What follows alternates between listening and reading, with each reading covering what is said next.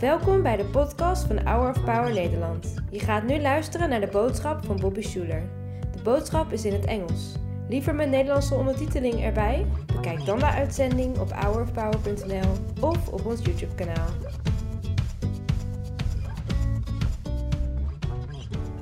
So today I want to talk to you about the importance of softening your heart. You know, God has joy in store for you. God has better relationships and friendships.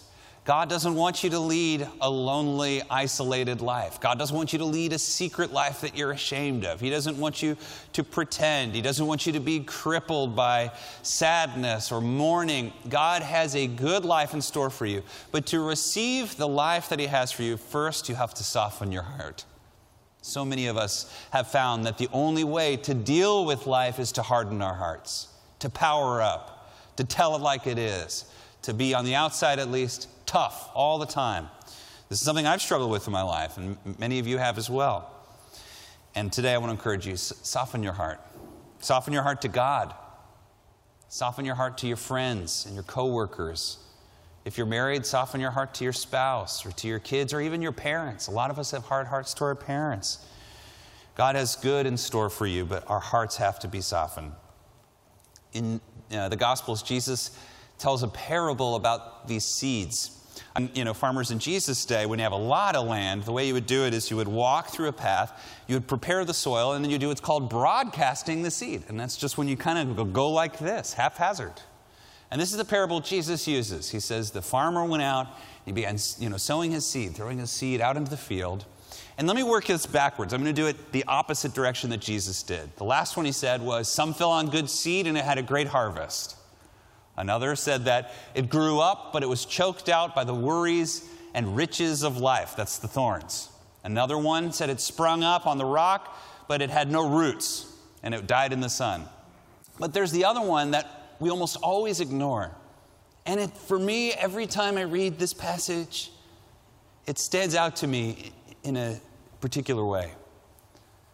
And he says, it's the seed that falls on the path.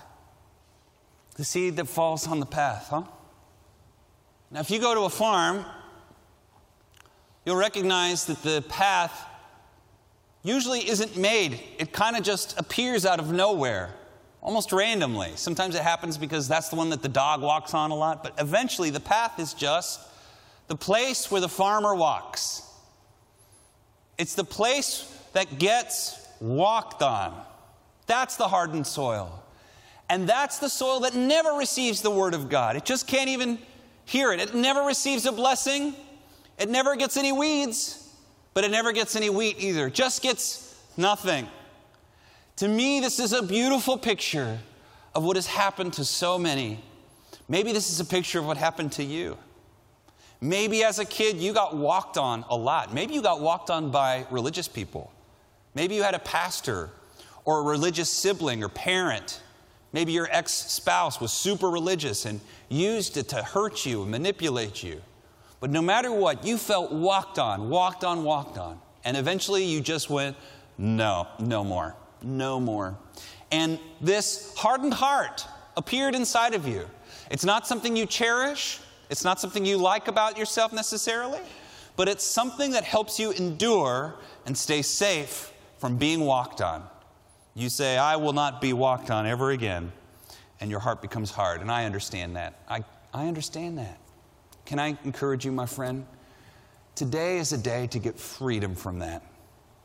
The hardened heart, yeah, it can't be bullied as easily, but guess what? The hardened heart also can't receive the seed, the Word of God. It misses out on so much of life. Because when you harden your heart, when people who love you are trying to help you, very often you take it as offense or you wonder what's really the purpose behind this, or it's so hard to receive a gift or a compliment or a smile without thinking, what are they really trying to get at? Soften your heart, my friend. Get freedom today and have a heart that can receive all the good that God has in store for you. A life full of joy, a life full of purpose, meaning, friendship, love, kindness. And God will begin to build something in you that you probably wanted when you were a child. You can still get it. Even if you're 99, going on 100, God can soften your heart today and use you for great things. It's hard to soften your heart in a mean world, isn't it? Just as a you know, straw poll. Is the world getting nicer or meaner? What do you think? Yeah, I was surprised in the first service, and it seems like you feel this way too. Can I actually get an audible? Is it so, nicer or meaner? What do you think? Meaner. meaner. Overwhelmingly, everyone says meaner. I actually wasn't sure. If you feel like the world is getting meaner, you're right. You think about all of how progressive society has become, how much we've addressed the issues of bullying, how much training we have in our workplaces against abuse and bullying and sexual harassment, how much money the government has spent on fighting these things. And yet, it's getting worse. It's getting worse. And so, in a world like that's getting more that way, it's getting harder to have a soft heart, isn't it? You get treated poorly, stolen from. We had our mailbox broken into recently.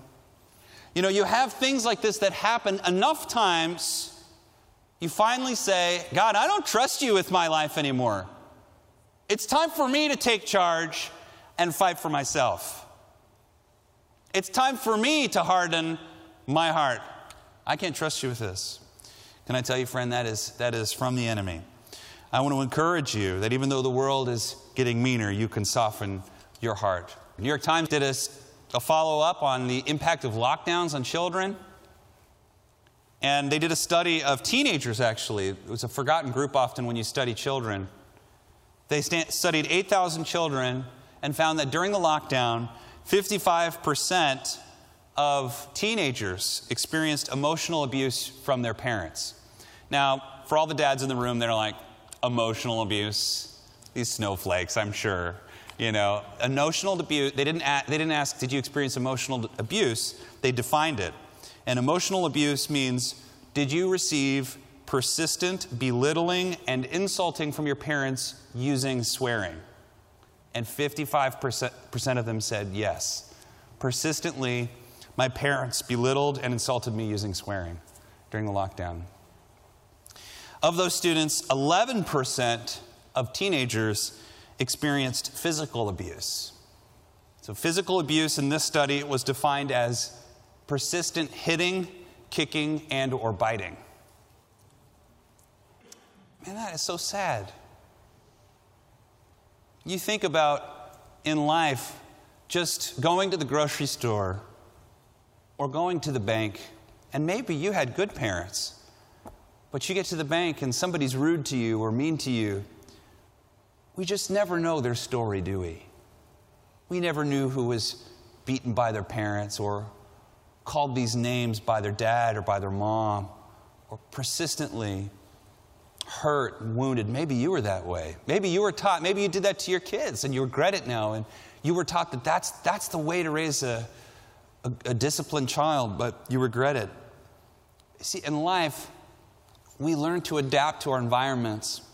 When we don't have the real comfort of a good, healthy community, very often we just survive ourselves. We just muscle up. We just get tougher. And then we find there's some freedom in that, you know. I still, I was this way. I remember when I was a kid in, in school, I would, you know, I was a little guy and I, would, I was always a sweet, friendly, happy guy. And I remember in sixth grade, I finally hit back. I remember being hit, like actually being beat up by two kids, and I fought back and I won, which felt great. But after that, I got this thing in me of powering up, and it gave me a lot of freedom.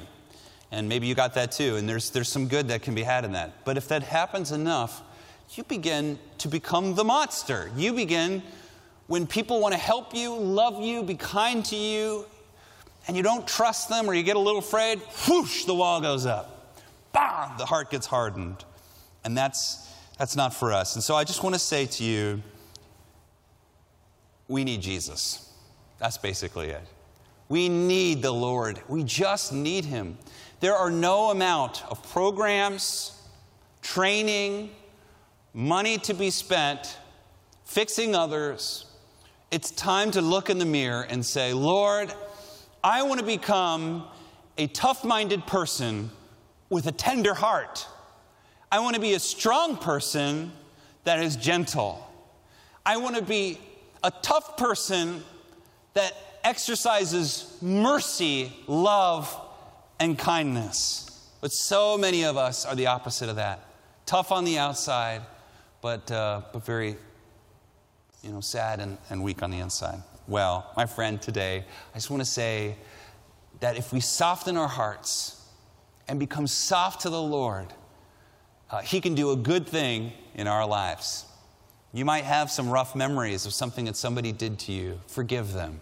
Doesn't mean you have to let them back into your life, but you can forgive them the same way God forgave you. I remember once when I was in Thailand and I went two months uh, eating chicken, rice, and egg and fried grub worms, and that's not a joke, and water, bad water. And finally, towards the end of that, I was 15 years old, and I finally saw a place, and this is weird, in like a little village in the jungle, had like a little, like a little, uh, our version of like a liquor store, and they had chips, and I got some Cheetos, real Cheetos. And I didn't have any money, and my project director gave me like a couple bucks, and I bought some Cheetos, and I like opened it, and I was like taking it nice and slow, and I was just like, and I smelled it, and I took a Cheeto, and because I'm a dramatic person, even back when I was 15, with all my friends, I went, mm, and I took a bite, and it actually was amazing. And then, I'm not even joking, a monkey grabbed the bag out of my left hand, ran up a tree, and looked down at me and goes! And then, like, started eating my Cheetos, but he was like 30 feet away. and I've always hated monkeys ever since. Gotta soften my heart to monkeys, among other things. So I don't, I don't know what happened in your life, but it just happens. The, the world, guess what? The world is, until Christ comes back, there's no amount of tinkering, there's no amount of programs and training. Those things are good and they're worthwhile and they can help, but they're never going to make the world free of bullies. They're never going to make the world free of insults. But God can make you the kind of person that can let that go that can live every moment with an open heart, that can enjoy a good meal with friends, that can gather here in worship and sing songs with a smile on your face, that can go on a walk and sense His Spirit, that can enjoy a sunny day. You can even enjoy a rainy day with a cup of coffee. Lord knows we do here in California. Rainy days are like holidays. It's like everybody takes a day off and Okay. The scripture today is Matthew chapter 21. It says, This took place to fulfill what was spoken through the prophet. So we're talking about the triumphal entry of Jesus into Jerusalem. Say to daughter Zion, See, your king comes to you, gentle and riding on a donkey and on a colt and on the foal of a donkey. All the pastors got upset at me because I said foul. By the way, uh, a donkey is a symbol, and a horse is a symbol. In those days, if you rode on a horse, it meant we're going to war.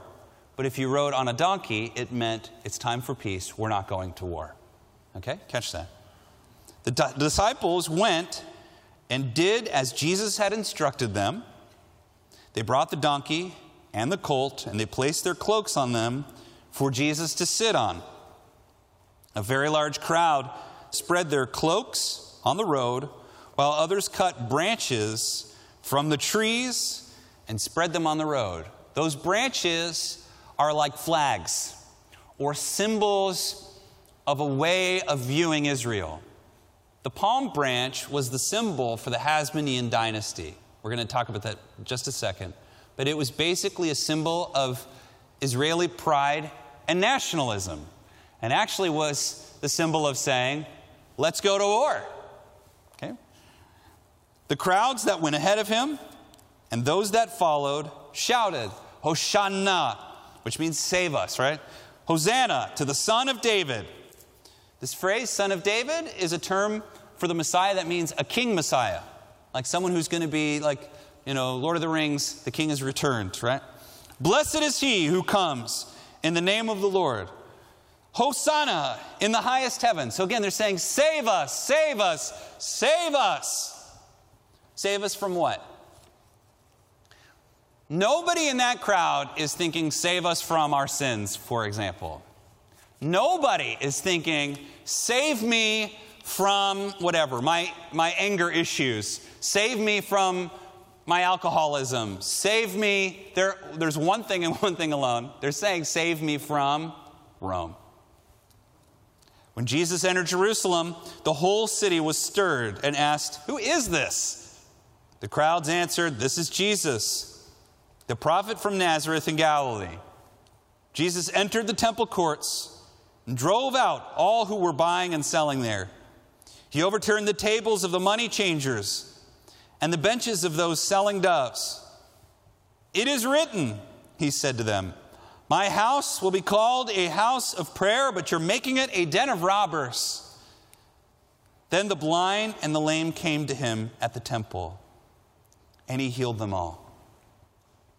So, there's an obvious, if we're reading this like a first century person, there's an obvious symbol here that you have Jesus riding in on a donkey saying, I am the Prince of Peace. And they're saying, We don't want a Prince of Peace. We want you to be a general. And they're laying down these palm fronds that are saying, Free us from Rome. Do we have a picture of the temple, by the way? Uh, so you can see they actually have a, a road there where he would have gone. Remember, we always think they're laying palm fronds in the city. They're not. They're laying it on the road between Bethphage and the city. It's like they go down a gully. If you've ever been to Israel before, you've seen this like uh, up where Bethany and Mount of Olives is, as you, as you go down into the Kidron Valley and then come up, there's, there's a road that goes down. That would have been the road where they were laying the palm fronds and celebrating the coming of Jesus to the city. And where they wanted him to go and probably thought he would go is you see this castle up on the right here? It's called the Antonia Fortress, and that had a garrison of thousands of Roman soldiers. And if you look at the way that the temple, so this middle part is the temple, which was the heart of Jewish worship. If you look at the way, there's all these parapets along the thing there. You see that? Those little things where you can shoot arrows through the notches. You see that? And notice how there is a gate from that castle that goes onto this utter top part of the wall. And it's a very subtle threat. It's the Romans saying, You guys down there worship, but at any moment, if you get out of line, you're going to be surrounded with soldiers looking down on you in a kill box. So the Jewish people hated that Antonia fortress, they hated the Romans, and they wanted Jesus to, to kick him out. And this was an echo of something that happened about 150 years before. There was a guy named Judas Maccabee. When you celebrate, if you're Jewish, you celebrate Hanukkah, you celebrate the cleansing of the temple. Judas comes in and frees the Israeli people from the Greeks Judas goes into the temple and he clears it. But the way they viewed that is you're getting the Greeks out of the temple, right? And this time they want Jesus to get the Romans out. So instead of going to the Antonia fortress, though, Jesus goes through that golden, it's called the Golden Gate right there. And he would have gone right in there, right into the court of the Gentiles and started kicking over tables. And that was not at all what they expected. When they said, save us, they did not mean save us from us. They were perfectly happy with the moneylenders there. They liked how things were going in the temple. When they said, save us, they meant save us from Rome, bring freedom. There's a million pilgrims in Israel. You could literally mark up, march up to Pontius Pilate and say, get out, and he would actually leave because he'd be outnumbered. But instead, he enters the temple. And so here's the Mishnah. When we cry out to God and say, save us, we're usually saying, save me from something out there. And God does often save us from those things out there. Isn't He a good God? He saves us from those things, He helps us in those times. But almost never when we say save us are we saying, save me from me. Save me from me. Save me from all the stuff that keeps everyone at an arm's length. But what if the best way that God can save you is by saving you from your sin or from all of the stuff that causes you to have a hardened heart. My friend, would you, have, would you soften your heart today? Would you soften your heart to God and to your neighbor? Would you soften your heart to life? Beware.